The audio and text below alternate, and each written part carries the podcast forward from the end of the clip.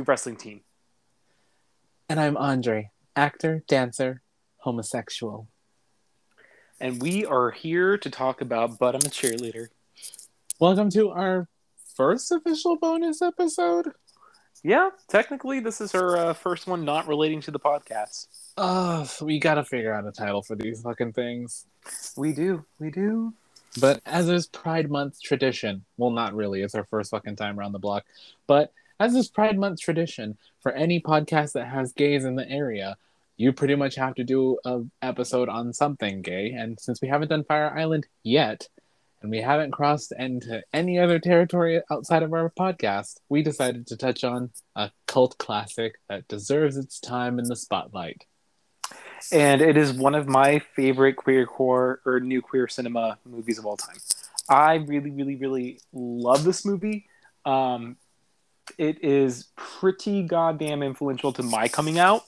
Uh, along with movies from Gregg Araki, I was a 13 year old boy watching the IFC channel and watching all of the independent cinema that was like for Pride Month way back in the day, where they would show like Gregg Araki's like Nowhere that totally fucked up, Doom Generation, but I'm a cheerleader, John Water stuff, like uh, Female Troubles, sorry, Female Troubles, and amongst other things. Like I really, really love this type of cinema in particular. Gus Van Sant's My Own Private Idaho, all this kind of stuff is Ugh. very in this niche. It's uh, the film that we're talking about, if you haven't guessed by the title, is But I'm a Cheerleader.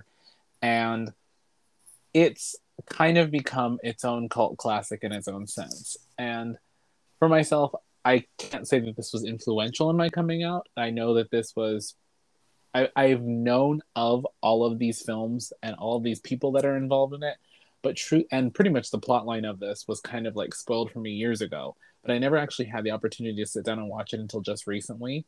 And when I finally did watch it, I remember sitting there and being like, number one, how did this movie get made? And number two, why isn't this shown at more like queer cinema nights?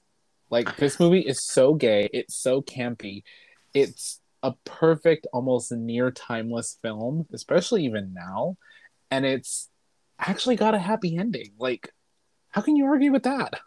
Yeah, this movie was really, really, really ahead of its time.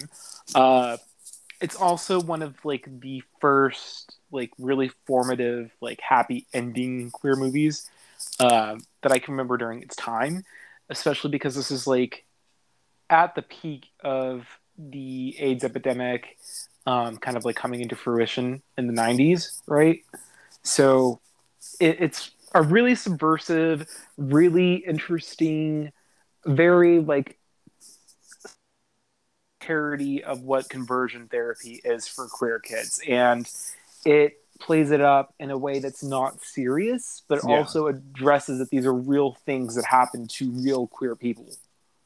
the funny thing about it is that from my first watching experience and again from knowing what happens in this film it does a really good job of being uncomfortable but also being hilarious with its own discomfort does that make sense Absolutely. Um, and you know, I, I really want to say this too. Like Jamie Babbit, who is the director of this, she does Tiny Nip Tuck. She does episodes for them, I think, during season two, amongst other ones. But she's also directed a shit ton of TV shows.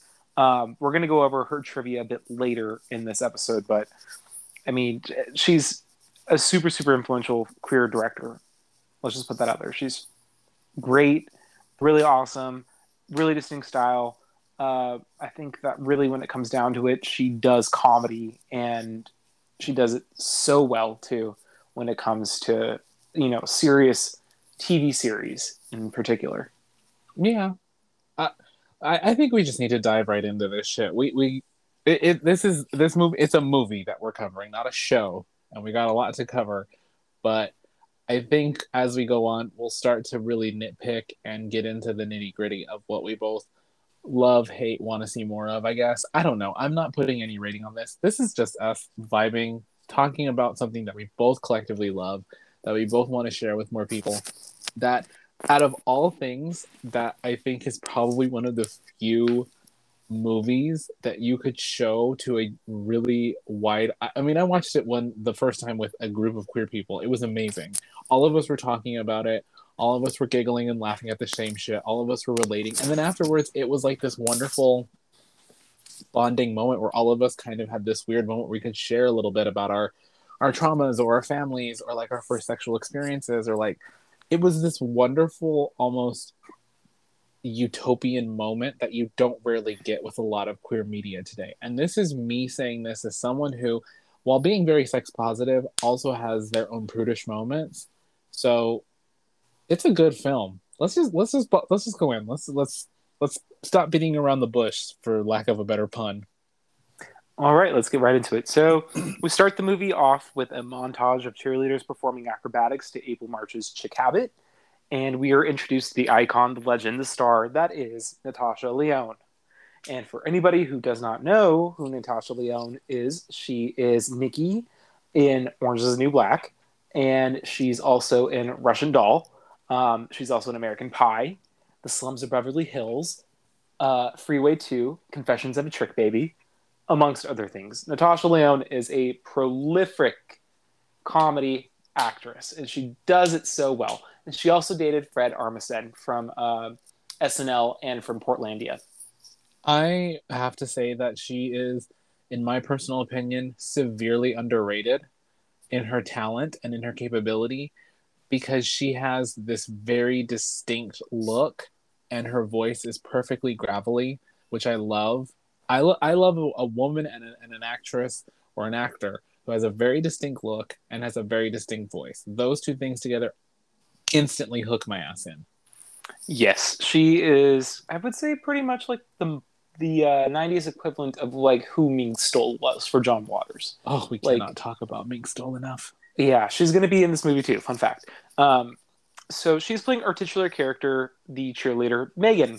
Uh, she is, you know, doing her routine, and the cheer captain on her team, who's played by Michelle Williams of Dawson Creek, and My Weekend with Marilyn fame, uh, tells them to be ready early, and they're going to get donuts for their next competition.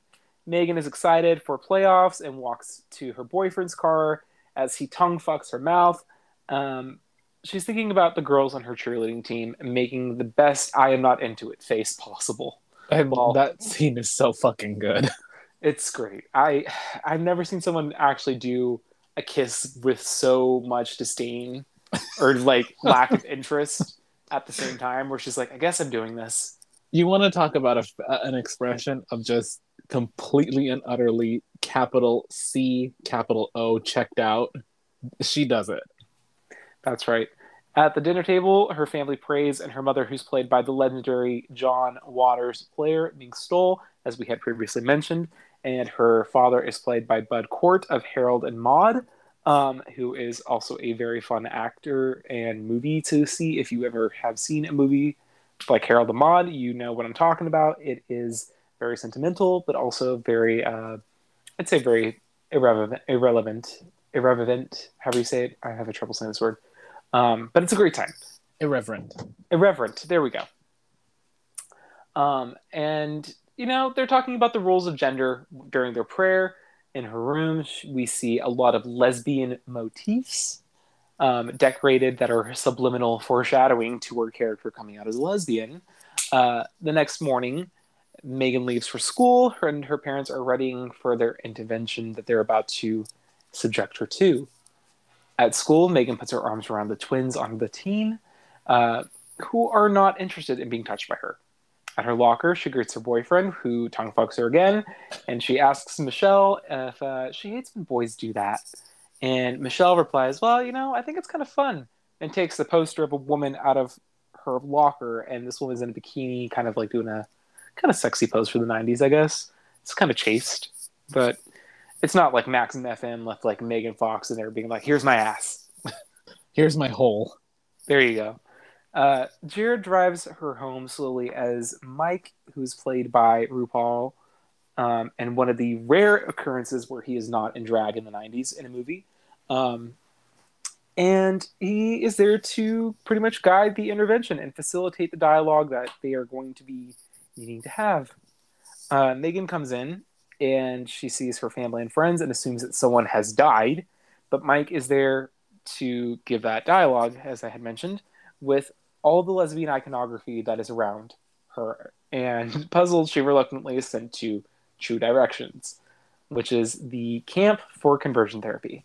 The funny thing about this that if you haven't seen the movie or if you have seen the movie, that I am still still not over is this film is one of the few times that you have a main character who is blissfully unaware of their own sexuality for like the better part of the film. It is so stupid and it is so funny all at the same time because the lesbian iconography that is used is so not heavy handed at this point. It's like beating you over the head with a stick that they are trying to drive. Like they make the reference in her intervention that she's a vegetarian, and that's a sign of lesbianism. Not anything Yeah. else, but vegetarianism.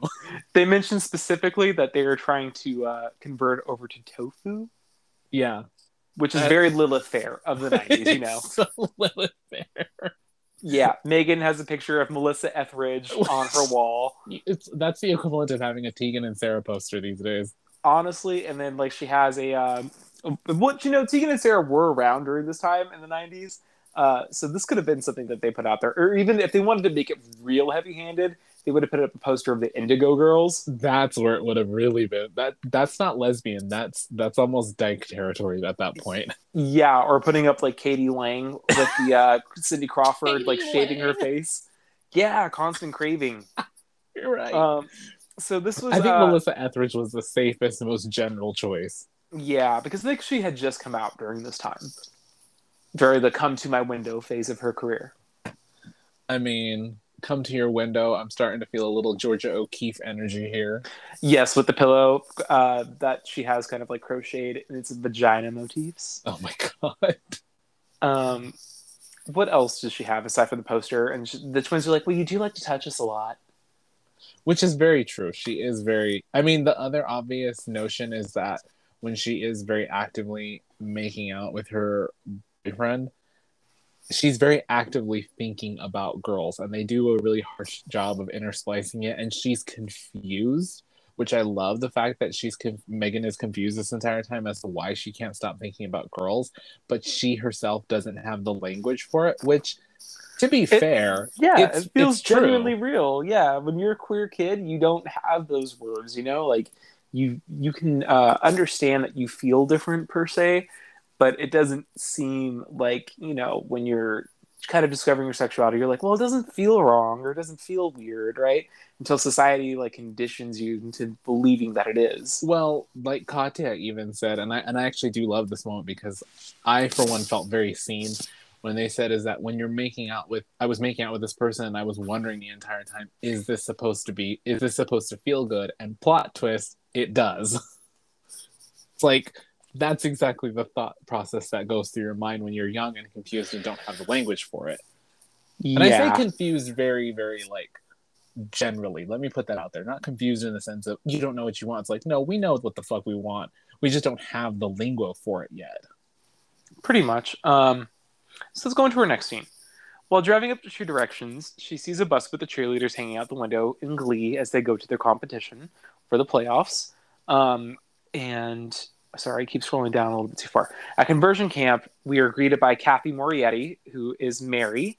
Uh, if you don't know who Cathy Moriarty is, she is in Casper. That's where I know her mainly from. uh, but she's been in a lot of movies. You know, she's got a really distinct smoker's voice. If you know who she is, it's kind of husky. Despite the fact that they make her a villain in this, Cathy Moriarty as Mary is basically everything I want to be in 10 to 15 years. Yeah, she's a pretty uh, driven woman who does what she wants. Just hardcore Capricorn energy, strapped down in pink. Love this shit. Yeah, and there's a reason for that too, which we will cover in the trivia again. Um, Yeah. Mary is the founder of True Directions, and her son Rock is there as well, and he's played by Eddie Cibrian. Who And is if you don't- unbelievably hot. Yes, he is the fucking eye candy of this movie, but also he, uh, you know, got involved with I think what's her name, uh, the the girl who sings Blue from the nineties. LeAnn Rimes? Yeah, LeAnn Rimes. Wow.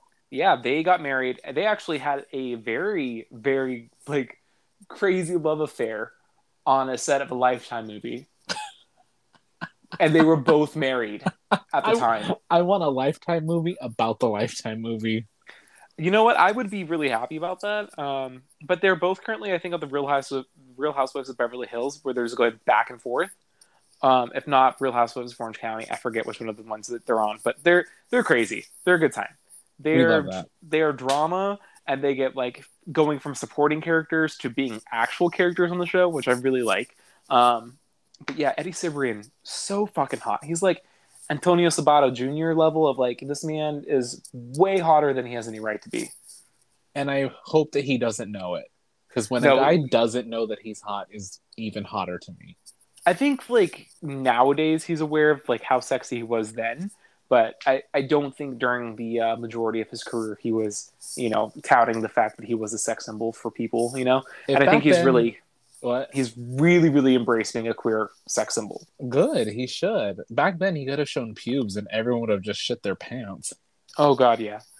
Uh, so uh, I think we are at Mary commenting that it's a good thing that her parents have brought her here before college, um, which she is then welcomed to the house and by shaming Megan, and is painted literally.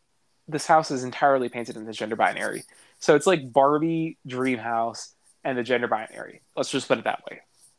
Which no and, shade to Barbie, you're talking to someone who fucking loves Barbie, but this movie is so heavy-handed and intentional with its color mm-hmm. choice and its color palette, which it kind of gives me a little bit of Tim Burton before Tim Burton got into that, where his color palettes were very specifically chosen.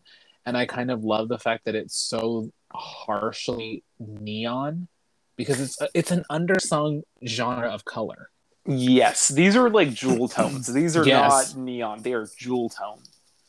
Like there is no mistaking that this is like Pepto Bismol pink and like baby blue like it, it is like those types of jewel tones you know where it's like it's just beaming off the technicolor it is just uh, right in your face yes and when they enter the house they are shown a video that explains the indoctrination process of homosexuality uh, that is similar to the propaganda that is shown at real camps.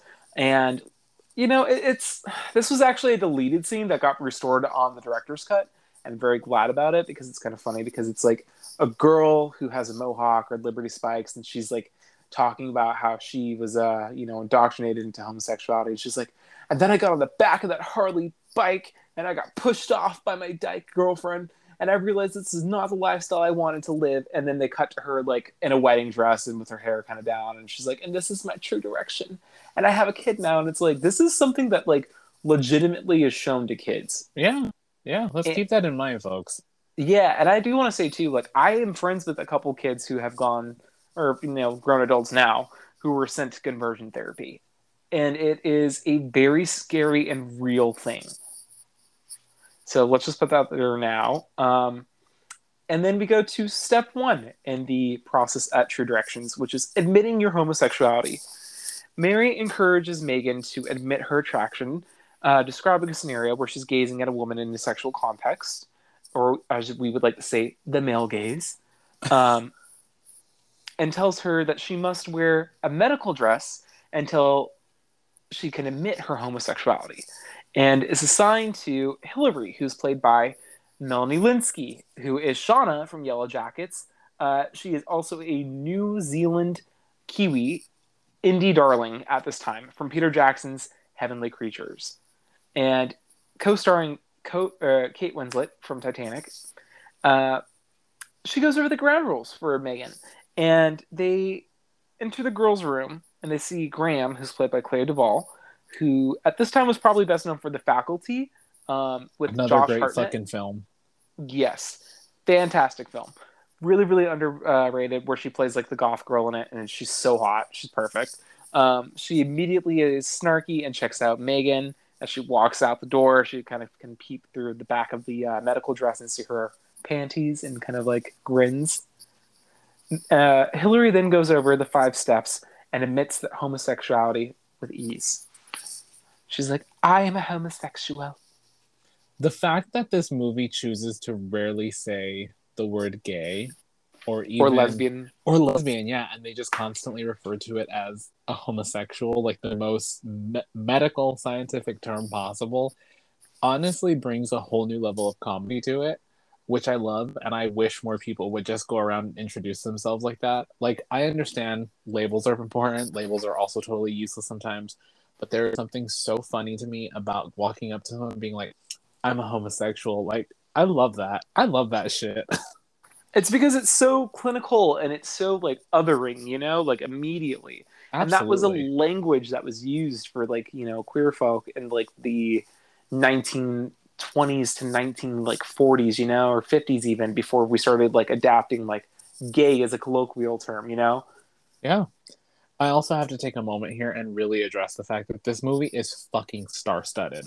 Like, when you really get down to the meat and bones of this fucking film, you have a large swath of really competent actors, number one, and actually some pretty big names nowadays. Like, Melanie Lynskey is that bitch can play anything, in my opinion. She needs more roles because I love how well she plays like an unsettling character. And I wish she had a bigger role in this film, but we'll we'll take what we can get. Yeah, she was great in Candy, by the way, too. If you haven't seen that on Hulu, she uh, is in the Jessica Biel piloted and uh, I would say, you know, produced miniseries. It's really, really good. Worth checking out. And Yellow Jackets season two coming out sometime this year. Really get into that. Fantastic series through and through. Um, and it's got so many great people in it, too.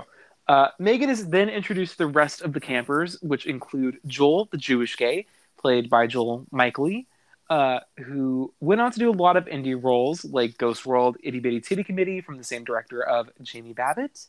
Uh, Clayton, the preppy gay, played by Kip Pardue, who went on to be in Remember the Titans 13 with Evan Rachel Wood and The Rules of Attraction. Uh, Dolph, homosexual varsity wrestling player, uh, played by our boy Dante Basco, who, if you don't know who Dante Basco is, uh, you really need to know him as Rufio from Hook and Zuko from Avatar The Last Airbender and Jake Long, the American Dragon. And we have to take a moment and just acknowledge this because this is something that I personally know for a fact. Dante Basco is one of the few actors who has very actively said that he is not queer, but not in a negative sense. He's one of the few actors that fully, fully acknowledges his appeal, his role, and his shaping in the queer experience. He knows it, he embraces it, he acknowledges it, and I give him nothing but props for that.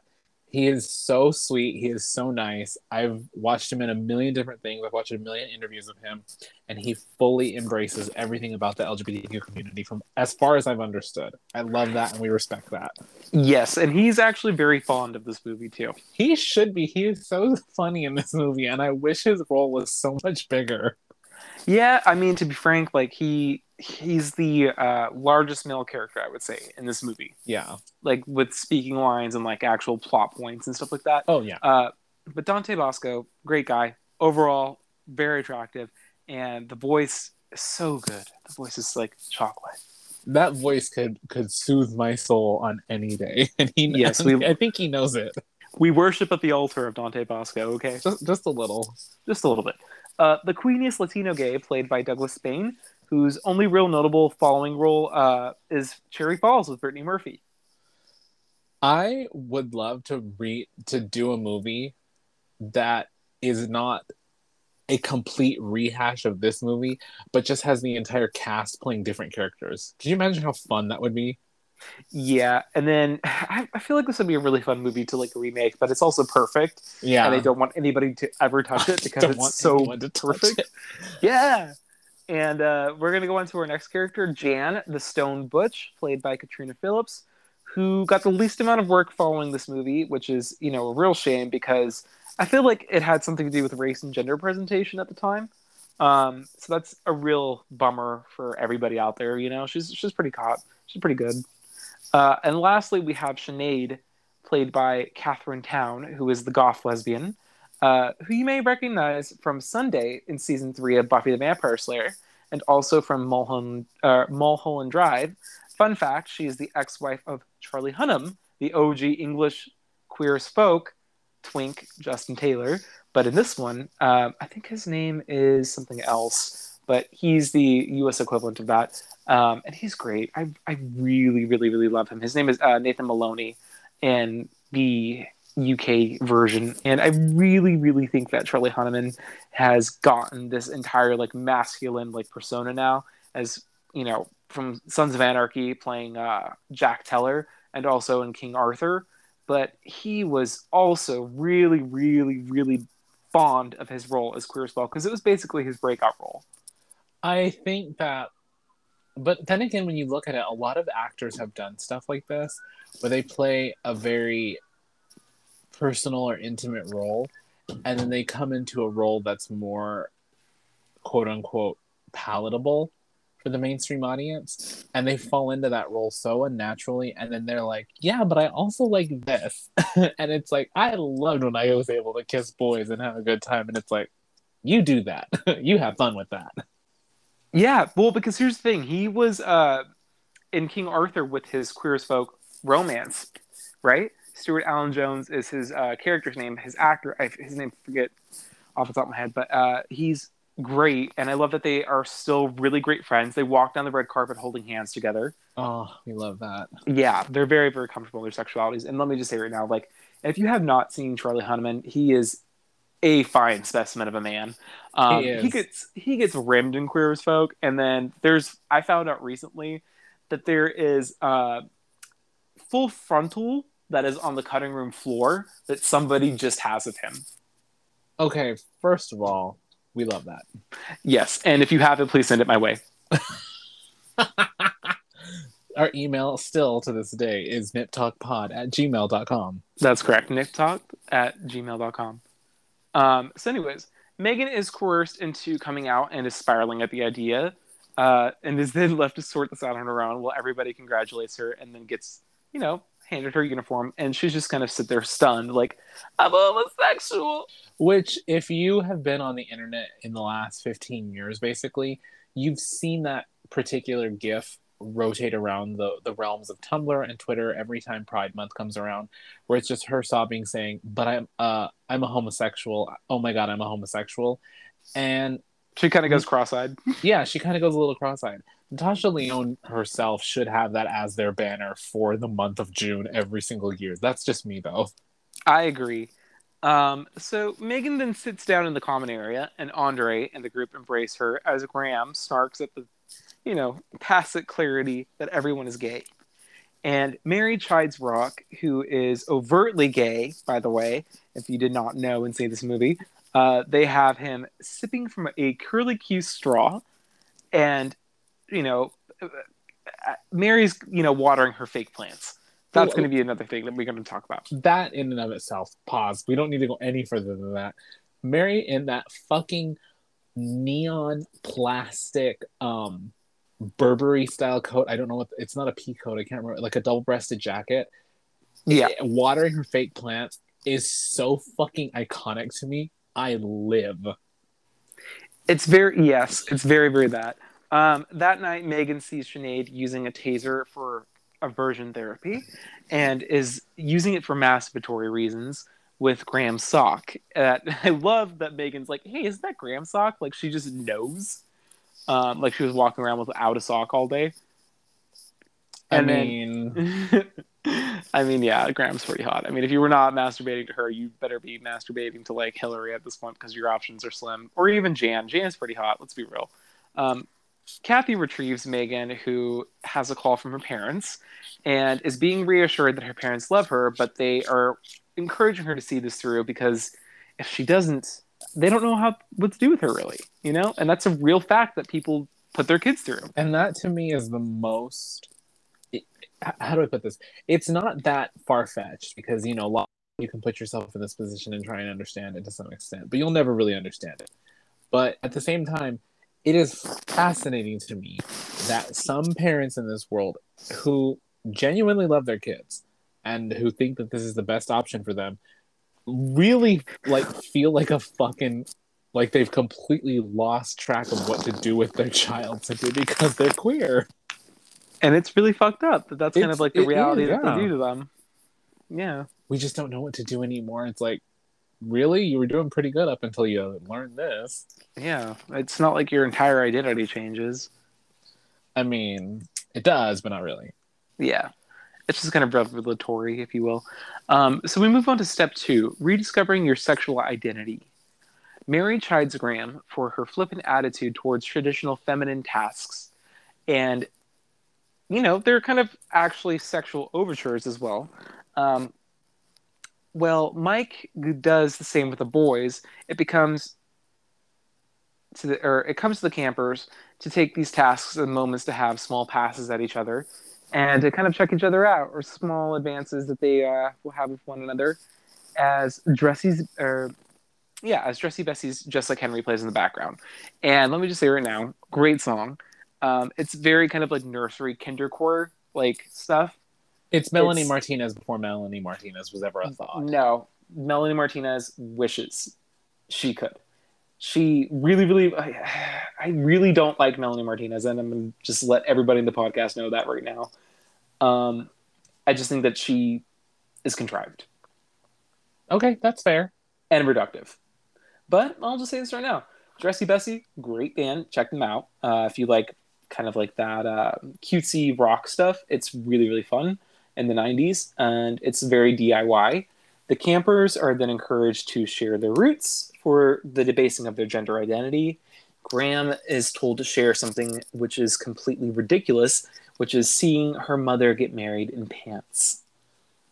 And please note, these are completely somewhat fabricated experiences, but in the minds of a conservative Christian, anything that is subtle, subtlety, subtly abnormal about gender expression is seen as a huge marker that something is off. Yes, and this is real thinking that people have. Yes. Yeah, and the group share things such as trivial, uh, you know, matters like an all-girl boarding school, being born in France, uh, playing in their mother's clothes, or you know, locker room showers. These are all things that they are using to uh, debase their gender identity, quote unquote. Which is really a weird way of looking at this because nobody in this, uh, you know, I would say aside from Jan, is really, ex- or even Andre rather, would uh, be exhibiting, you know, non-conforming statuses to their gender role. You know, everybody else is very like cut and dry. Like I identify as a woman, present as a woman, or as a man and present as a man. You know, it's the only two characters that are kind of like even eschewing on that line are Andre and Jan. And even then, you have to remember, and this is the audience, you know, for the audience's sake, this movie was made in the early 90s when stereotypical queerness was pretty much the only form of queerness we had. You were either a sissy or you were a butch lesbian, and that was pretty much it. There really wasn't a whole swath of, of spectrums that we have nowadays where you could sit and dissect and be like, oh, well, they're probably, you know, non binary or they're probably, you know, trans. Like, these were things that were talked about, but in queer circles and really not known outside of those queer circles intentionally. You had a queer understanding of gay and straight, and that was basically it. Yeah, that it's, was really it. it's incredibly binary thinking. Yeah. And it's not to say that the film flops in this area. It's just one of those things like, hey, be aware. You're going into this, it's a camp film, but it's a camp film that was made almost 30 years ago. Be aware of that. And if you want to sit here and get nitpicky with me about it, shut the fuck up because I will not hear this conversation about these films. Any Also- film that is made basically any time in the last 30 years is going to have its problems. This is one of them. I'm not here for it though. You know what? I'm gonna put this out there right now too. Jamie Babbit like put in like a lot of effort to be very diverse in the casting, Which and that included like also how she wrote the characters to be exhibiting gender. Um, and it's not to say that that she was not inclusive because this would be fairly inclusive for the time. this movie is incredibly inclusive even still today. Because Yeah. by compared to Hollywood standards, this movie has probably one of the most diverse casts I've literally ever seen on film. Yes. Aside from maybe maybe my one favorite film that people talk shit about incessantly, Rogue One, which has an ethnic cast in the Star Wars universe, and everyone fucking dies. Spoiler alert. Yeah. Um, but it's it's it's really really fun. Um, Mary then encourages everyone to make a friend and reminder, or for the reminder of, or remainder of the program. Wow, I cannot English right now. um, and they use flashcards for aversion therapy. Graham points out the stupidity of this being taken seriously as she flirts with Megan. The boys are then at a play foot. Oh, sorry. I saw that too. I was like, what are you trying to say here?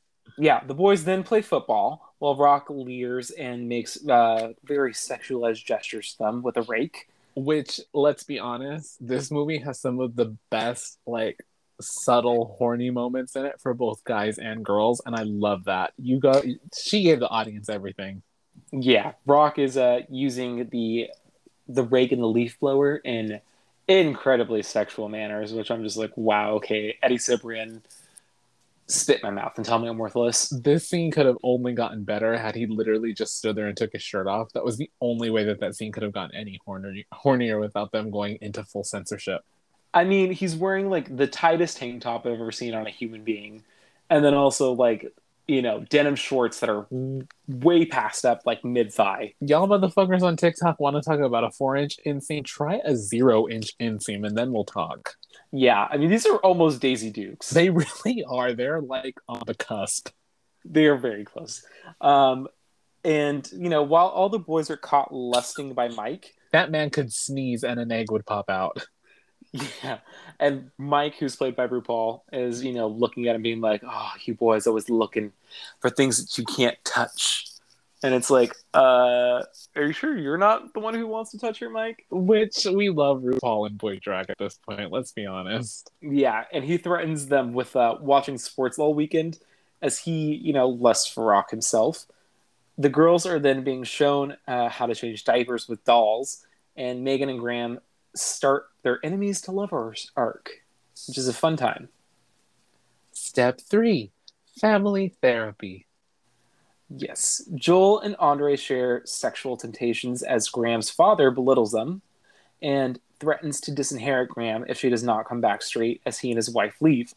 Megan then says that she believes that her root was her mom, who took over as the breadwinner while her father was laid off. And Mary uses this to say that this is why she disrespects her parents and men, which I'm just like, uh, no. She's then told to come up with a song for therapy. Mike is seen, you know, further lusting over Rock, who suggestively starts up a chainsaw. That's phallus is so good. Yeah, this is the most phallic chainsaw I've ever seen in my life. Which I mean, who hasn't? I mean, when they say "fuck me," fuck, go fuck yourself with a chainsaw. Like honestly. And I was gonna say I've seen Texas Chainsaw too. Oh God. And this is uh this is up there with the use of the phallic chainsaw mm. metaphor. Um, and Andre finds an, an, invite to the cocksucker, which is the gay bar that they're which, going to. That is a great name for a gay bar. The cocksucker, yeah. And plans a night out.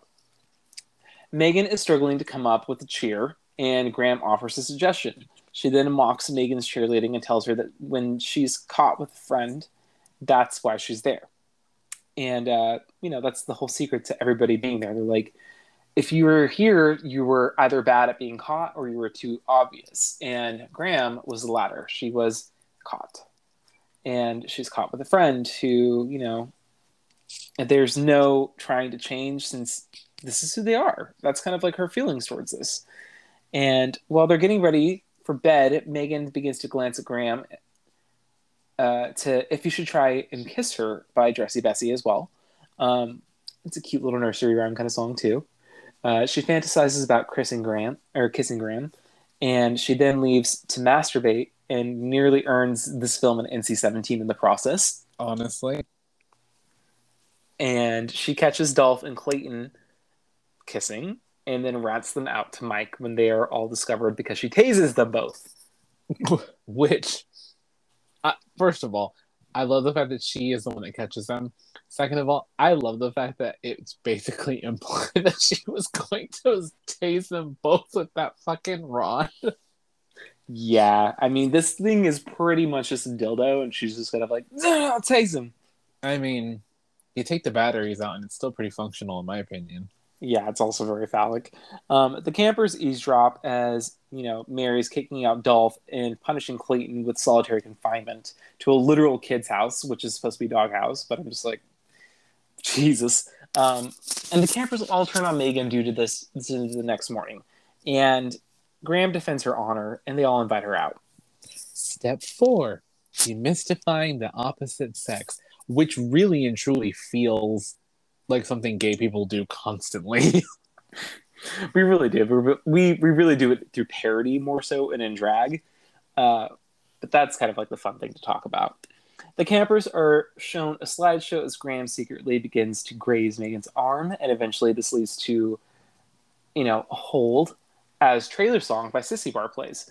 And, you know, to the montage of the girls getting closer happens. Graham reveals that she doesn't have any friends outside of the camp. And Megan walks in on one of the girls getting ready and to sneak out to the cocksucker and encourages Megan to come out with them. The campers meet Larry and Lloyd as they enter the gay bar called the Cocksucker. Um, and this may have been the menagerie, to be honest. it has the same layout. And are you talking about the one in Riverside? Yes, the menagerie in Riverside. I even though this God it would, I would Here, kill. It might have been because it may have been from the reshoots, but this movie was primarily filmed in Palmdale, which is not too far from where I live. But yeah, uh, it's kind of funny because they're, you know, in this bar, and Larry and Lloyd are like two older queers who are like, yeah, like we're bears, but you know, we're we're out here doing it up for the kids. I have to say this too. I love the fact that there is an actual wide swath of LGBT individuals in this film. And again, we'll get into the casting later. The casting is exceptional, but the fact that this cast is not only multi ethnic, but also really diverse for what they are, slow clap it out. That's a good choice. It is a very good choice. Uh, Graham pushes Megan to dance with the lipstick lesbian, um, who is played by Megan. Or sorry, I I've read that completely wrong. Um, Graham pushes Megan out to dance with the lipstick lesbian, and Megan sees Sinead asking Graham to dance to make Megan jealous, and then she bolts for the door because she can't handle seeing Graham with her. The two argue, Ooh, and then they there. share. Huh? Been there. Yeah, the two then argue, and they share a passionate kiss as Sinead bitterly watches in the background. Mary awakens to see everyone sneaking back, but doesn't see who exactly it is. And then Graham sneaks in one last kiss as Sinead sneers. Megan brushes her teeth uh, to the Funnel of Love by Wanda Jackson. And at group, Jan says she's straight and is mocked and then quits the program because what she says is that, you know, I realize I like balls. I just want a big, I just want a big dick inside of me. Ooh, same girl. No, she says, I just want a big fat, and then that's when Andre cuts in and goes like, "Me too, girl." Honestly, though, Andre is oh, such a good side character. He really is. He's got some pretty good quips. Uh, while cleaning the girls' room, Mary stumbles across the matches from the crock sucker from the night before and accuses the campers with being kicked out. She targets Graham, who deflects with saying that she has a crush on someone, but she says the crush is Joel. And then we see Mary threatening with parental meetings for each of the campers. Megan is threatened with being disowned by her family if she has participated in the sneak out. She then lies about, you know, missing her boyfriend Jared. And then Mary calls Larry and Lloyd to threaten them with a protest for trying to influence the campers. And they show up outside of their house, which is a really shitty thing to do. It's very like Westboro Baptist Church. It very much has that energy. And also, some of the signs that they're holding are pretty fucking iconic. Like, I'm not to lie despite the homophobia that is very present in a lot of these signs, it would be kind of iconic to go to Pride dressed as this group with those fucking signs because they are that stupid, but they're also that on brand. So, you know, conflict of interest. Well, I feel like most millennials would not get the reference, but I feel like a lot of like the older generation would. Oh no, um, you, fuck Gen Z. Gen Z would get none of these jokes. They'd be like, "That's homophobic." It's like, no, it's funny. First of all, well, calm down. No, I wouldn't say all of Gen Z because I feel like this is now such a cult classic that it's kind of like a queer coming of age movie, you know. But I I, I want to say that a lot of kids I don't feel like are really into like new queer cinema. So like me, like writing for our zine, for example, because we have um, a zine from a friend that I wrote a really nice essay kind of explaining like the history of new queer cinema and its reverence to the queer community currently and how it's brought about a lot of you know cinematography a lot of uh, queer storytelling a lot of inclusive casting that kind of stuff it's it's still really really pertinent to queer history I hope it remains pertinent for a while because the thing is that this movie is, and again, we're going to keep going, but this movie is so. Number one, it's just damn funny.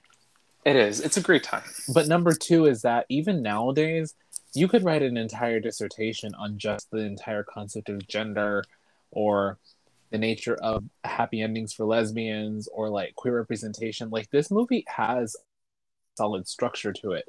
Even uh, even in terms of writing on a more something that's more abstract, which would be the concept of camp itself. i mean it has it all for everybody It's got something for everyone. Yeah. And uh, while they're protesting outside, a boy comes from their home and recognizes Graham, who throws a rock at him. Uh, and then they leave as Megan stands in confusion with a sign that says, Silly Efsler, dicks are for chicks. Which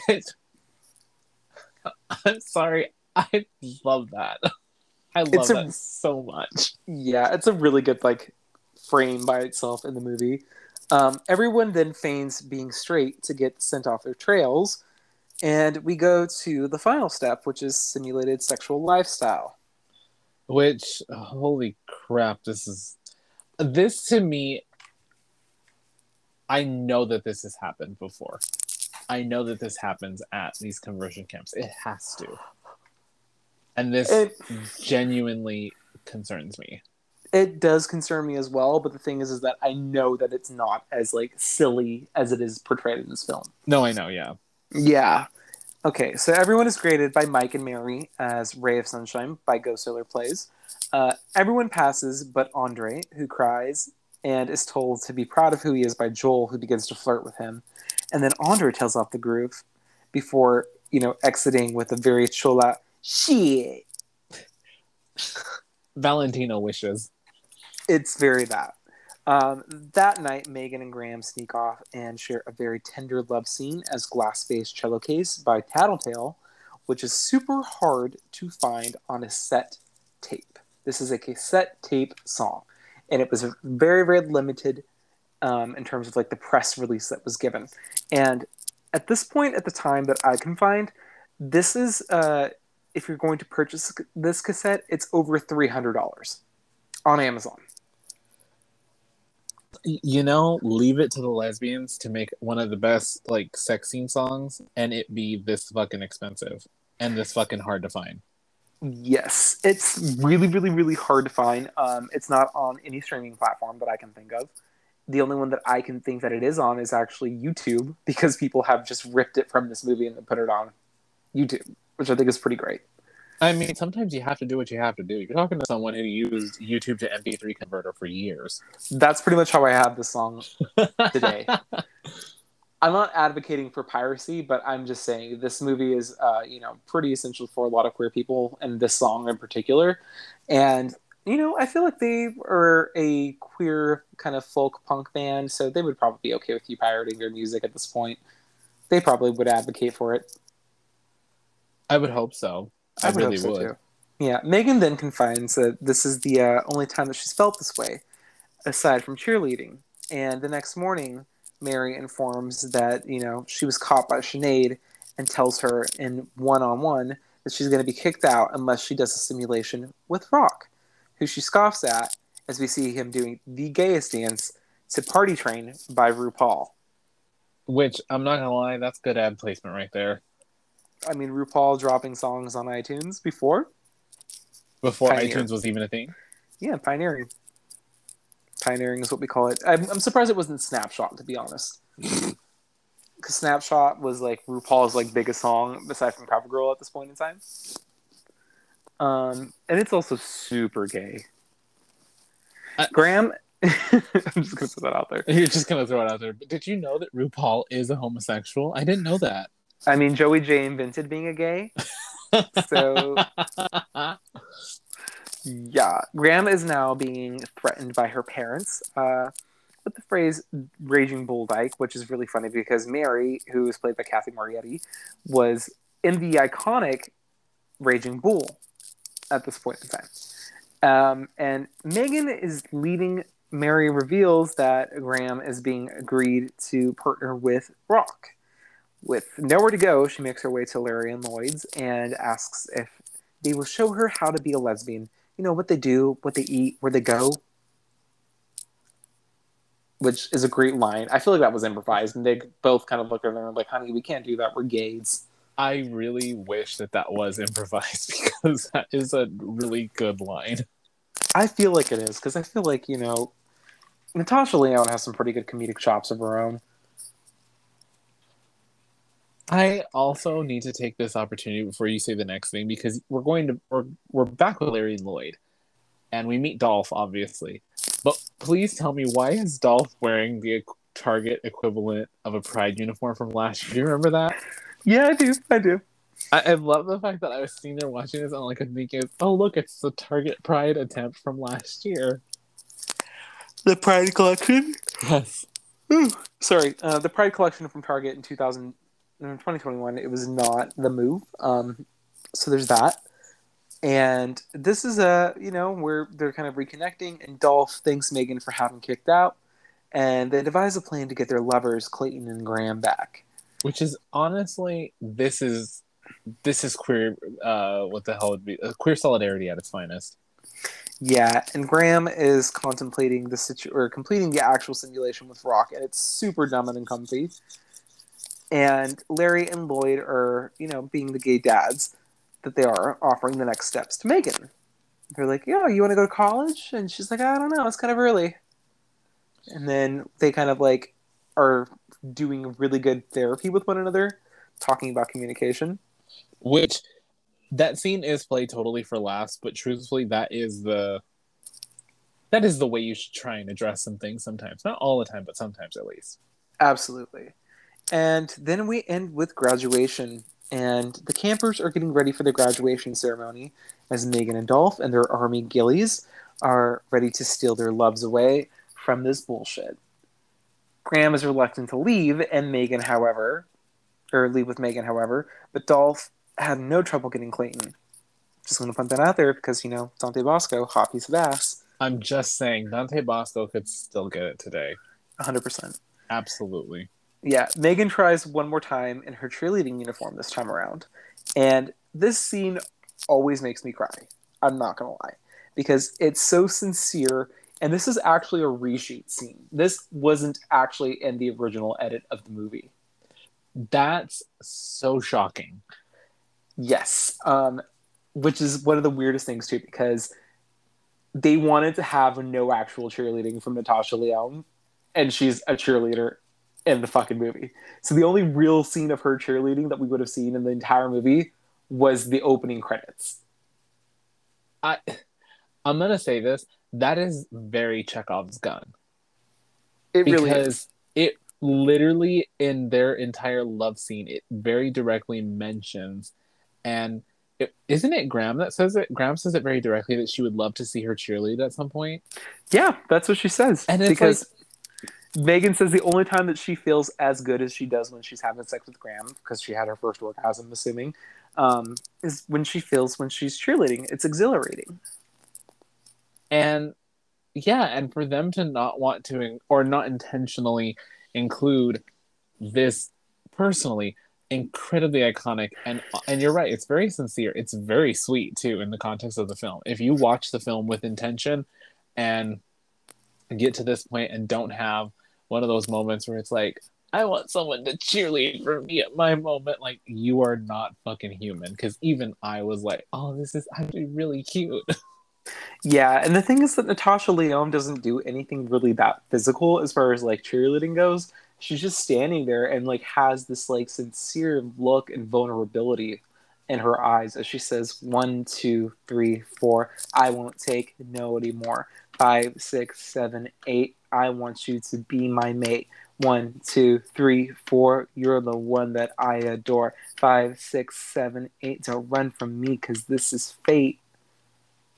I love It's- you. it's so cute Yeah, I'm just saying, if any if any boy did this to me at this point, I probably would laugh a little bit, but I probably would find it exceedingly sincere. Because it is like this is just such a real like vulnerable teenage experience of love you know? Like this is something that you would do to show you know a classmate or your peer at the time if you're like 16 that you love them. Yeah, absolutely. and it's just it's so it's raw it's raw and it's queer like vulnerability and it's earnestness you know mary shoos her off and megan runs to the truck as graham runs after her. And they share one last passionate kiss as glass-faced showcase plays again in the overture. And in the post-credit scene megan's parents are attending a p-flag meeting where they end with together and forever in love by Go Sailor. Which is very it's it again, this movie ends on an oddly hopeful note for it being made in the early 90s. It really does because I feel like most films in the 90s, you did not get a happy ending. Like you were going to die of AIDS, HIV, um, or HIV/AIDS, and like you were going to be hate crimed or you were going to be disowned, and that was all you got. Yeah. So for this movie to be queer optimism at the time is really what set it apart. I feel like um, because it's just it's something that you don't see even that often right now in 2022 or 2022. There's only so many movies that have happy endings like this. And the funny thing about it is, this movie kind of sits in a realm of its own. And what I mean by that is, you have a sh- you have shows. Heartstopper, for instance, Heartstopper is very much cotton candy fluff. It's not trying to say anything. It's not trying to do anything. It's just pure wholesome show. That's it, really and truly. And it, there's nothing wrong with that. Sometimes you need that type of that type of media and that type of representation to really connect with people and connect with an audience. Then, by contrast, you have a show like, from what I've understood, Elite or even Euphoria to some extent, where it's more of that, I guess, aggressive queer lifestyle. Does that make sense? I don't want to sound negative entirely about that, but it's an Um, opposite end of the spectrum. I would I wouldn't say it's necessarily aggressive. Let me just rephrase this. It's I feel like with the queer nuance that we have now in terms of how we talk about like representation, especially post queer folk, um, we can understand that sexuality can be shown for queer folk, and it's not necessarily needing to be sanitized for a straight audience, like Will and Grace, for example. Um, so it's it's not overt in the sense where you know it's beating you over the head with like yes this is just aggressive queer sex. But it is there. There's a lot of ambivalence and towards like how we portray queer people as well. There's a lot more gray area um, in terms of like who is a good person who is a person who is flawed you know? It's it's very that. So there's uh I, I would say this movie is very like queer optimism where everybody is fundamentally a good person Yeah, I agree. I think Yeah. what I'm getting at morely is that this movie kind of stands alone in the fact that it is queer optimism, but it's not saccharine. It's not. It's very, you know, it's grounded. It's Yeah, grounded in the ways that it's very like black comedy too. And I appreciate that though, because a lot of times it's either it's a lot of queer experiences, especially in films or TV, are very black and white experiences. And that can be really disenchanting and disheartening sometimes because if it's far too fantasy, then it's really out of the realm of understanding and, and like relatability. But if it's so hardline like reality, it's like, wow, this is kind of kind of bummed me out, you know? And this does a really good job of towing the line between both. Yeah, I would say it's it's very genuine in Yeah. a weird way. Even though it's like so slapsticky and very camp, Yeah. it's very genuine in how it like portrays the queer experience. Um, so let's get into some trivia, shall we? Shall we? Yeah. So, fun fact Megan was almost played by someone else, and she was not the first choice to be played by Natasha Lyonne. In fact, they actually had someone who else who was casted entirely, but couldn't accept the role because of their religious background. And that person has not been named to this day, but I think it was very heavily speculated that it was Mandy Moore. Really? I yeah. I mean, that. When was this movie made again? 1999. Yeah, that makes Which- sense. Yeah, it would have been 1998 during the filming. Um, but yeah, I, I really they haven't named her specifically, but I feel like it would have been Mandy Moore. Because that would have I, been funnier than hell if it was Mandy Moore for some reason. yeah, I just it feels like how they've kind of like contextualized who this actress is that it could have been Mandy Moore, but I really don't think that you know she is religious in that sense where she'd be like, I can't do this. But I think more so her agents would have pushed for that narrative for her, you know, Mm. because she's very cookie cutter. Well, and especially at the time Mandy Moore was in this position in Hollywood, at least as far as I can recall, where she was very um palatable white girl next door. Yeah, she, like she very much early that. Taylor Swift. Yeah, she really fit that like virginal image, but also like wanting to sing about sex. You know? She was like, I'm very girl next door, where it's like, I won't talk about fucking, but I'll let you think about it. Yeah, but then you know what's also funny is that the second choice was then offered to Rosario Dawson, and Rosario Dawson, if you know who she is, is a very like talented actress, very capable. Um, she at this time would have been known for Kids, which was a Harmony Korine film about teenage sexuality, and uh, it's very hard to watch. Um, and not in the sense that it's like a bad movie, it's that the subject matter is so dark. Oh god, it's like the children's hour. It's pretty hardcore. I mean, the opening scene is like a 15 year old, like, or 17 year old teenager, I'd say, like having sex with like a 13 year old prepubescent girl. Okay, that's that's a lot. Yeah, and like the entire plot of the movie is that the main character Telly and his girlfriend, who's played by Chloe Sevigny, uh, Chloe Sevigny, at this point in time are HIV positive, and they don't know, and they're spreading HIV. Wow. Yeah, it is an an incredibly hard movie to watch. That I don't even have proper terminology for that fucking movie right now. Yeah, and it's all the characters are supposed to be like 16, 17 years old, like you know, young kids talking like about how much they enjoy sex and like it's it's a very ex- explicit movie. Um, let me just say that.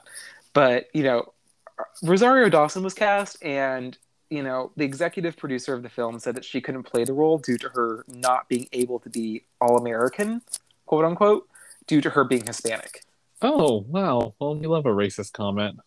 Yeah, so that was the uh that was the only kibosh that I could tell from the actual like acting choices for who they were going to cast. So Natasha Lyonne was actually third in line to play this role. I I honestly don't think they could have picked anybody better. Like, I'll be honest, Rosario Dawson would have been an interesting choice because it would have added another layer of representation. And she's, you know, she's Hispanic, she's all American, she's going through this, she's having these moments. And I could totally see Rosario Dawson sitting there crying and being like, but I'm a cheerleader. But at the same time, I don't feel like it would have worked for her. Does that make sense? Yeah, and let me put this out there too. I feel like Rosario Dawson has the same energy as Michelle Rodriguez. A little bit, yeah. Yeah, and I feel like uh, right now because of like where we are in the world, like let's talk about this. Rosario Dawson and her family do not have a great like track record when it comes to the trans community right now because they have a very active lawsuit from a uh, landscaper who is a trans man that they would uh, well this is mostly from her family actively discriminate against and really not address him with his proper pronouns. And it's very unfortunate that this all kind of like took place. And i feel like rosario kind of had some complicitness in this but also has spoken out very publicly that they support the trans community. They've always been a very vocal ally for the lgbtq community and uh, you know hopefully rosario dawson is not such a bad person but their family seems to have some very uh, traditional hispanic views on gender and that's a, a very sad thing to see. Yeah, that's also the safest answer to leave in this particular situation, so that way we don't get sued.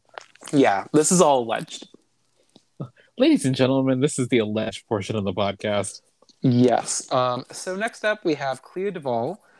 Uh, had actually shown the script to Natasha when they were driving, and Natasha had asked to be part of the film. While she showed up, she wore all black uh, at a meeting with Jamie Babbit at a coffee shop where they were kind of, you know, doing this casting process and was very tough and was a self described stoner. And if you don't know about Natasha Lyonne's drug problems, uh, she was addicted to heroin at one point. I can see that. Yeah, and that scar that she has on her chest in Orange is the New Black, that is actually hers. Okay, good. Good to know. Yeah, because she uh, had some heart problems due to her drug use. Uh, on the first day of set, she was supposed to be wearing a sports bra, as the cheerleaders do. And the night prior, she had gotten a tattoo drunkenly the night before, which really, really upset Jamie Babbit because she's like, "How are we going to film this? You're supposed to be wearing this set wardrobe piece, right? And you you can't do it now. So how the fuck are we going to film around this?" Well, they figured out a way. Life finds a way. Yeah. Well, they did a blocking shot of just her from the front. I mean, and they had her hair down. like, quick, put your hair down. You don't need this. Well, she's the only cheerleader there who doesn't have her hair up. Which if you if- actually look at it. And if you've done any type of cheerleading, you know that having your hair down, unless it's absolutely short and not going to be in your face, is really not the tea. Yes. And fun fact too, Clea and Melanie had previously worked together on Natasha's previous short film called Sleeping Beauties. Um, and Natasha was friends with Clea from a different movie role. Um, so they had some fun interaction with the cast, kind of knowing each other and being friends. Good for her. Yeah. You know, and you know, Natasha and Clea are kind of like a, a duo per se now, where they have a lot of acting credits with each other. Um, they actually did a, another movie in, I want to say the 2010s, where they were a lesbian couple again. And it's kind of like a spiritual succession, I feel like, in that regard. But it, it, it's nice. We love to see them kind of having that friendship. We love that. We we love lesbians. Hi, gay. Hello. Happy problems. Um, so Jamie Babbit had also wanted to make a film about rehabilitation centers in particular, uh, because her mom had run one. So her mom's rehabilitation center was not for conversion therapy; it was for kids with dependency issues. So that included drug-related issues called New Directions, which is where we get the parody of True Directions. And the eventual the eventual kids group, One Direction. That's right. Babbit had also wanted to make the soundtrack really queer and focusing on folk punk, which is why we get so much of it. Um, mostly because it was a very DIY riot girl movement at the time. And that really inspired her to be a feminist and, you know, kind of have a very fuck you, do it yourself kind of personality. And I think that Jamie uh, at the time was going to, I think, UCLA and her girlfriend had produced a lot of Gregg Araki's movies at the times, uh, which include Totally Fucked Up, The Doom, Doom Generation, and um, Nowhere, which is my favorite new queer cinema movie, but also The Living End, which is a very like influential movie of its time because it features two main characters who are both dying of AIDS. So that was a you know interesting kind of take on this. So she kind of got the funding from her girlfriend, who's a producer, and also from somebody else, but we will discuss very shortly here. Um, after the release of this film, it was heavily criticized for the wry sense of humor regarding the very serious subject of conversion therapy and its light tone uh, for the AIDS epidemic, which was taking place during this time by the older queer audience. Um, Entertainment Weekly actually gave this film an F rating, which Babbit took in stride because never having seen that in a rating before. Uh, she was a very avid EW reader, so that's very, you know, it can be very hurtful for somebody who's a first time director, and this was her first feature film. But she struck a chord with a younger audience, so she was very proud of this film. The film has gone on to be one of the, or named one of the best of all time five lesbian movies ever made by uh, AfterEllen, as well as the number one on the 100 Best Lesbian Movies of all, all time by Autostraddle. Who are our friends because we love To L and Back, uh, which is an L Word retrospective podcast as well. So shout out to them. Um, and Curvis called it an incredible comedy that redefined the lesbian film. Which I think it's important to acknowledge the few things about this. The film was really heavily panned by critics at this time.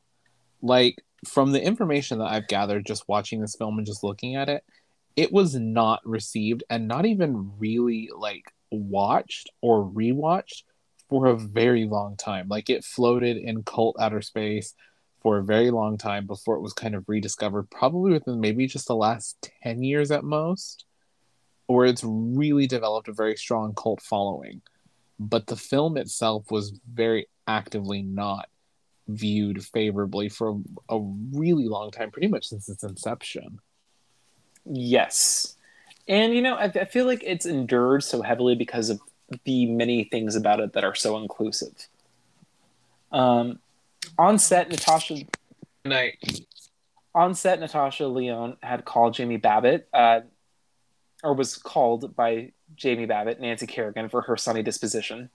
So she really was like a very like upbeat type of personality, and it's just kind of funny to me because I love Nancy Kerrigan, and uh, this is also during the time where Tonya Harding had allegedly taken her out. But it's if you've seen I Tonya, you know it's not that simple.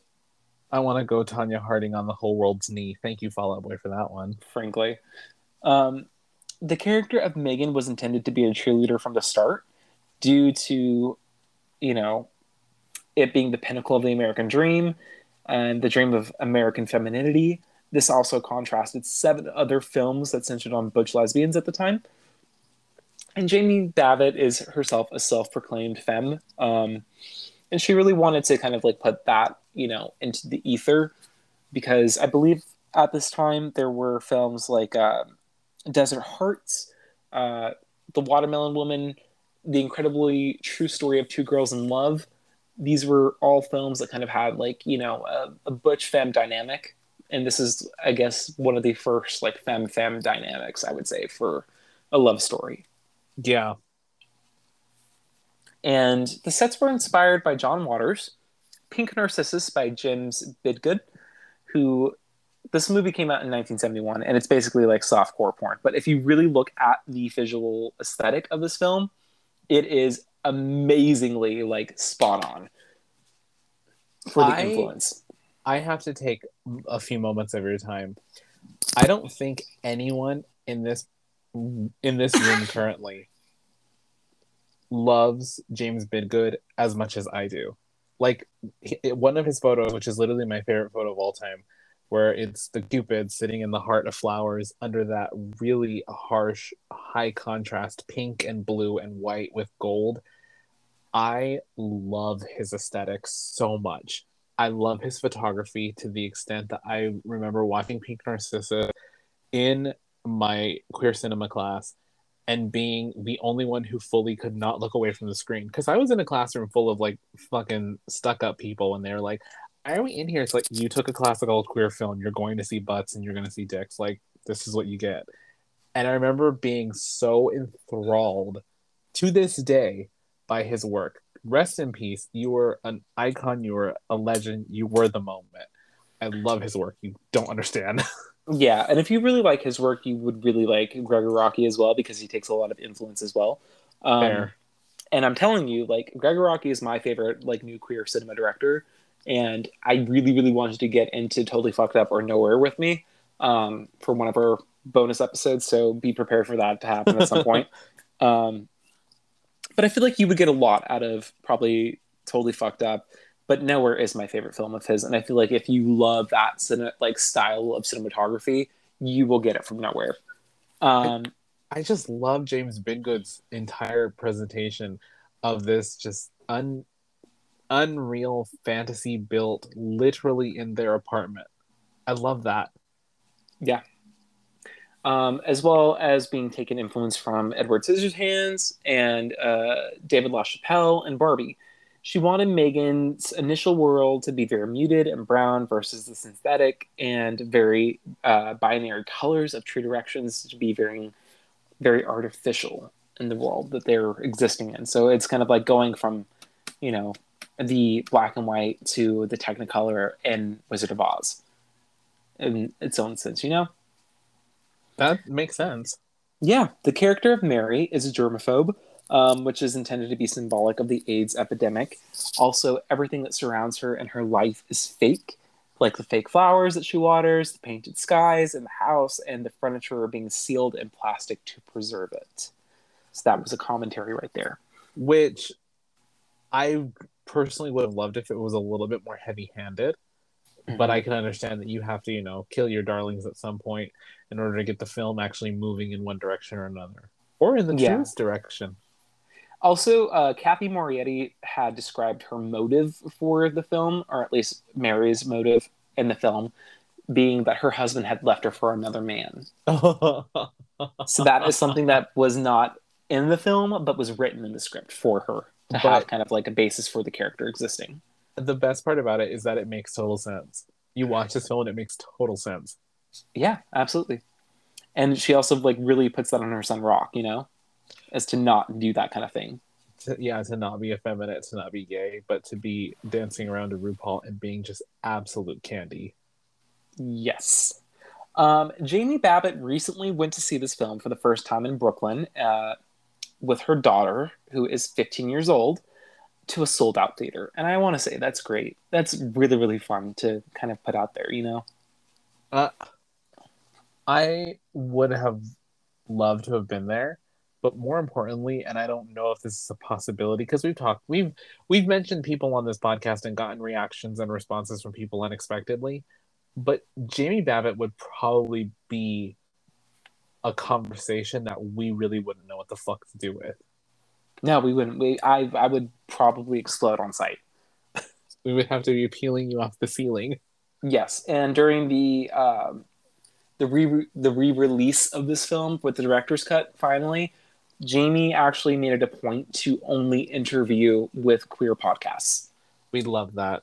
Yeah. Fuck she she did no interviews with straight people, and I live for that during my Pride Month. Uh, absolutely, because I don't know about you, but please tell me this is not just an. I don't think this is only a me thing. I genuinely forget that some people are straight sometimes. Yeah, and uh, that's that's very valid. But Jamie was also really inspired by Todd Haynes, and her girlfriend at the time, who had produced some of Gregg Araki's, uh, you know, films. And these were two queer contemporaries. Todd Haynes, who directed, uh, I think, the documentary about what's her name? Uh, fuck, the one who died of an eating disorder. The Carpenters, Karen Carpenter. Karen Carpenter, with the Barbie. Yeah. yeah. He did the one, the movie, the documentary with all the Barbies that you can find on Vimeo and I think YouTube now. But it, it's a really really effective documentary and is very do it yourself and he i think actually like went over like the script of as far as like supervising it go you know? So he did any like uh, reworks and rewrites. So it, it's very good to have an older queer contemporary give you that kind of you know insight. Not only that but this behind the scenes that we're doing right now all this trivia and stuff is really just showing you what a queer collective of creatives can actually create and build yes um, a conscious effort was really put into cast for inclusivity of people of color, which was, uh, you know, to combat racism on every level of filmmaking, in Babbit's words. But also, I want to point out too that new queer cinema, this is not anything new. Um, I really, really, really, really strive to push for people to be more invested into this because of this reason. It was an incredibly inclusive environment for filmmaking um, not only having queer actors actually play queer characters, um, but also having a lot of racial representation, uh, body diversity, racial uh, diversity, ethnic and religious background diversity being represented in film, um, as well as socioeconomic diversity. So that's something I really want to put out there for new queer cinema has always been representative of. And I think that's where it kind of like differs from today's queer cinema, where it's very uh, not in a lot of cases, it's very you know palatable for a mainstream straight audience to be queer. Um, the film Bros, uh, even Fire Island to some extent, but we're not going to talk about that. We will talk about that on another level um, in another episode. The role of Mike, uh, which is played by RuPaul, was almost given to Arsenio Hall, but Hall was uncomfortable with playing a gay character, and this resulted uh, the rare out of drag appearance from RuPaul Charles. I'm going to say this. If Arsenio Hall had taken this role on, I would have probably thrown up. Because Arsenio yes. Hall at this point in American culture was still really relevant and still and to me is still one of the great undersung black comedians of a generation. Like I genuinely think that they deserve more attention for the shit that they've did. If wanted to have a conversation about Arsenio Hall's talk show alone, Arsenio Hall's talk show was pretty fucking transformative for late night television, which it still is to, to this day, actually. But 100%. had Arsenio Hall taken this role, I think it would have garnered him a fan base in the queer community that he would have never fully known what to do with, and that'd have been okay. Truthfully, yeah. Um, here are some fun things that Jamie Babbit has done since this movie. Uh, she has directed for Popular, the Ryan Murphy original show, if you have not heard of it. Uh, it is great with Leslie Grossman. Um, Nip Tuck, which is our show that we talk about. Gilmore Girls, Malcolm in the Middle, United States of Tara, Looking, The L Word, Silicon Valley, The Marvelous Mrs. Maisel, uh, A League of Their Own, the TV series that's coming out that's going to be very queer because of her, uh, Castle, Ugly Betty, Dirty Sexy Money, Drop Dead Diva, Gossip Girl, It's Always Sunny in Philadelphia, Only Murderers in the Building, and amongst other TV series. She's also directed four other films, including The Itty Bitty Titty Committee, uh, Addicted to Fresno, and The Quiet. I'm just going to say this, Jamie Babbit. You are one busy bitch, and I love that for you. Yes, she has stayed blessed and booked. And Ryan Murphy, in particular, because he runs Gay Hollywood, apparently, um, really, really strived for her to be included in the list of directors of his projects. I respect that. Yes. Um, I don't particularly like that Ryan Murphy will strong arm a lot of people into being relegated to only his projects, but I do appreciate that he does advocate for her specifically as a female and a lesbian director to be able to participate in his reindeer games. It's a weird double-edged sword to to live in, where it's like, yes, you have to work under Ryan Murphy and kind of conform to what they want, but at the same time, it's like you at least have a consistent job and you're allowed to be kind of creatively free to some extent. So you make do. Yeah. Um, the film was also used for the basis of the song Silk Chiffon by Muna, featuring Phoebe Bridgers. Um, and it's described as a song for kids to have their first gay kiss to. Did I have so, my first gay kiss to that? No, my first gay kiss was not to that. I don't remember what the hell my first gay kiss was to. It's been so many years. My very first gay kiss was actually in the back of a gym with complete silence. In the back of a gym with complete silence. Yeah, and when I say the back of a gym, I don't mean like in the back of like towards the wall. I'm talking about the backside of a gymnasium itself. Good for you. Yeah. So uh, that completes everything I have as far as like trivia goes. Do you have anything else that you would like to add on to the conversation about But I'm a Cheerleader? Uh, I think that the long and short of it is number one, go and watch this fucking movie. It is so fun. It's so different. It's oddly political. It's oddly poignant for what it talks about, but it at least ends on a positive note for both what I can consider quote unquote your main and your very, very side actors. And it's fun, it's different, it doesn't try to be anything that it's not I would truly, truly, truly love to do something like this for Halloween, but I know that nobody would get the fucking references that I'm pulling out for this. But yes, it's just a fun fucking movie. And a fun thing also to point out too is that uh, Jamie Babbit's financier at the time was somebody who I think worked for uh, a really like important financial institution, and he was very open minded with what she wanted. He only had two concessions, and that was that Rosario Dawson not play Megan, and that like he was really willing to give this movie like a, an additional fifty thousand, like five hundred thousand dollars. So it went up to like a million dollar budget because originally I think it was only five hundred thousand dollars. So he was very open to this, and uh, the only other thing that she had to do was I think sign off on like the amount of money that she would be getting from this film. And she has said to this day that she has not seen a penny for this film, but she got a career out of this film.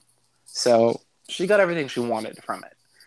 Um, I think that Jamie Babbit should be compensated for this film, absolutely. But I think that to keep her vision intact, that she did what she needed to for the financier to give her the money that she wanted. I think it would be fascinating to see Jamie Babbit do something similar to this again and i and i don't want like a repeat of this exact thing what i'm talking about is to see them do more projects that have this kind of like nonsensical humor about it but i know that that's probably that, that's probably out there i just haven't seen it yet Yes, if you want to watch a really good movie from her, watch the Itty Bitty Titty Committee, and it is also a very star-studded. Um, and it's a very very fun like feminist like poke and take the piss out of the third wave of feminist like film. oh good good to know Yeah, so if you would like to watch that with me sometime, I am more than happy to watch it. And that could even be a bonus episode as well on its own. we have a lot of bonus episodes to get through holy shit Yeah, we do. And we got a very late start to this. We did say at the very beginning of Pride that we'd be giving out some episodes, and this is the first one, and we're already at the 20th or 21st. So we apologize for the very late, uh, you know, giving of our bonus episode, but we will be giving you more. That is something we do intend on doing. And we will be covering um, probably more queer film as we go on into July. You have to remember we are we're gay every day that isn't pride month as well so Yeah. you're going to get bonus episodes from us that are going to be kind of all over the place and kind of covering a wide spectrum of it the only other movie that i personally think that we should cover for pride month specifically because i've been talking about it has been fire island because it came out recently and it's honestly it's kind of a nice contrast to something like this because we have this our lesbian film fire island's kind of our gay film and it provides us a little bit more of the political spectrum where we can talk about things and be a little bit pointed about stuff which is fun Absolutely. I would love. Yeah, I would love to talk about, and I'm going to throw this out there too for something that we could talk about as well. Um, I would love to go to do Paris is Burning. yeah that'd be fun I as think hell. Paris is, I think Paris is Burning would be a fun movie to do. Um, I think that we would kill it with either Totally Fucked Up or Nowhere from Gregg Araki, My Own Private Idaho, um, The Incredibly True Story of Two Girls in Love. I think that would really, really great, like queer film for the ladies. Desert Hearts, amazing one too. We could talk about Showgirls because, of course. Uh, yeah, we could talk about Sleepaway Camp. There's so many movies to talk about, Dom. And uh, I just want to put that out there for the listeners out there. You know, we do our best to get out as much as we can in a timely manner. It's very hard sometimes though because we do have you know very active lives. Um, Dom has a situation with a sibling who is you know currently battling a illness. I deal with a chronic illness myself. Um, and we both work full time financial jobs, and it's pretty hard to make everything work in the schedule that we want. But we do our best to get out this kind of content for you guys, even if it's not consistent to the way that we would like it to be. And the truth of the matter is, is that I think, especially now that we're in this point where we're making bonus episodes and we're kind of deep into season two of Nip Tuck, it's important to say, and, and it's important to be aware of the fact that we're not doing this for financial gain. We're not doing this to get a sponsorship from BetterHelp or to get a sponsorship from any real company that's out there. I mean, unless they want to, they're more than welcome to. But we're really doing this kind of just for the sake of fucking doing it because we're bored and we want to do something. Yeah, this is very much a passion project for us. And we're okay with that. Yeah, we love our listeners. We love you guys. Stay safe, have fun. Um, if you would like to follow us, you can email us at niptalkedpod at gmail.com. Follow us on Instagram and Twitter at niptalkedpod. You can follow me on Instagram at a street cat named Desire. And for Dominique, you can follow. at uh, Art Like Work of on both Instagram and Twitter. And even though my profile says private, just add me either way. Go for it. Exactly. Thank you guys for listening. And I think that wraps this episode. Yep, I think we're good. We're good. Be sure to All watch uh, But I'm a Cheerleader. This movie's amazing. Be sure to stream it and pay for it. Jamie Babbit deserves all the money for this. Um, we will be back on Sunday with our usual episode of Nip Tuck. and maybe you guys episode here very shortly. We will see, Well, depending on our schedule. Yeah, but we will do our best to get you guys some more queer content. But Right. either way, we love you. Happy We love you. Pride. Happy Pride. Bye. Bye.